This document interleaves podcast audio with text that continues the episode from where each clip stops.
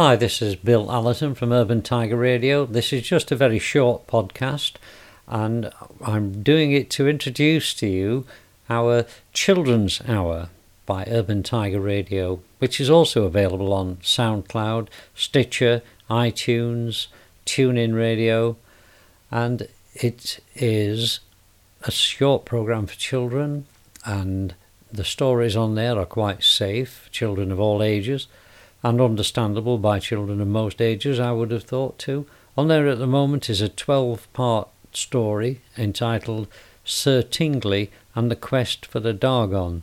It's a bit of a barmy story about shiny knights, silly dragons, dyslexic boys, and very, very intelligent mice. It seems to be getting quite a good following, but if you're listening to my podcasts on Urban Tiger Radio and you have children, then maybe you could point their browser in the direction of Children's Hour. If you just Google it, Children's Hour by Urban Tiger Radio, it will come up and you will be able to pick up the link.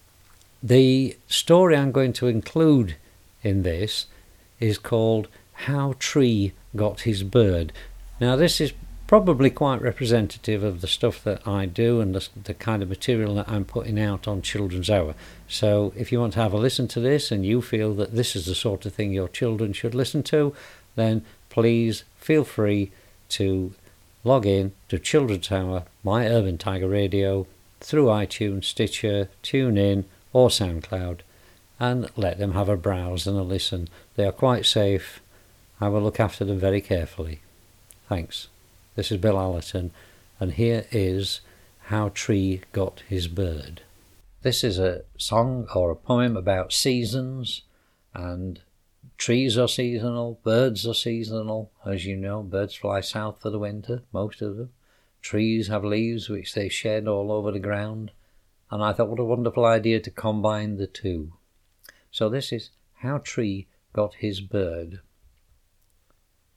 Tree was swaying softly in the early autumn rain when he heard a song and stopped to listen, then heard it once again. He looked beneath his branches and saw their sheltering bird. That is the saddest song, sighed Tree, that I have ever heard. Bird looked up. I am tired, sang she, though I did the best I could. I can only hop upon the earth, and now I'm splashed with mud. Then rest, sighed Tree, and close your eyes, and lay upon the ground. I'll spread my branches over you to keep you safe and sound. Bird closed her eyes and fell asleep to dream of light and air and clouds that filled the rushing sky, and dreamed herself up there. An autumn breeze took hold of tree and shook his head so tall, and as his branches bowed and swayed, his leaves began to fall. They fell in autumn colours of red and gold and brown, and covered up the little bird as she lay on the ground. Bird was warm beneath the leaves, and the mud dried hard at last. And as the sun awoke, she found the leaves were stuck quite fast. Bird stood up and spread her wings, admired herself with glee, where before had only been dark mud, were the colours of the tree. She hopped and jumped and flapped her wings and quickly left the ground. Thank you, dear tree, she sang out loud, for this new joy I have found. Birds sang into the sun's bright face of life and light and air, and birds that filled the rushing sky, and found herself up there. You kept me safe, sang Bird, and I thank you for my wings. Thank you, sighed Tree, for every tree should have a bird that sings. I'll stay with you, Bird sang out loud, and together we will sing. Not so, sighed Tree, for winter comes, and you must take to wing. These leaves are yours, sang Little Bird. Without them I can't fly, but I cannot take them with me into the rushing sky. Take my leaves, the old tree sighed.